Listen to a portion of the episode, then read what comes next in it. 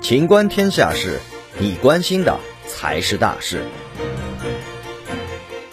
虚惊一场，英国亚马逊近四千名员工被误告核酸检测阳性。美国亚马逊公司在英国的近四千名员工日前经历一场虚惊，被卫生部门告知新冠病毒检测结果为阳性，并被要求自我隔离，后得知检测结果实为阴性。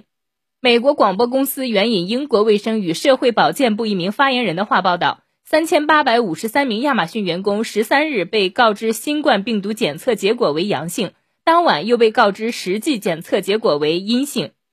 卫生与社会保健部发言人发表声明说，公共医疗服务系统、国民保健制度测试和跟踪项目与亚马逊紧密合作，迅速通知受影响员工，让他们知道不需要隔离。亚马逊在声明中说，已与员工和合作伙伴沟通。将按照 NHS 指导，采取适当步骤支持他们。亚马逊没有说明受影响员工的工作地点和岗位。亚马逊去年秋天开始对员工进行核酸检测，每天向英格兰公共卫生局报告检测结果阳性病例，后者负责将相关数据传到 NHS 测试和跟踪项目。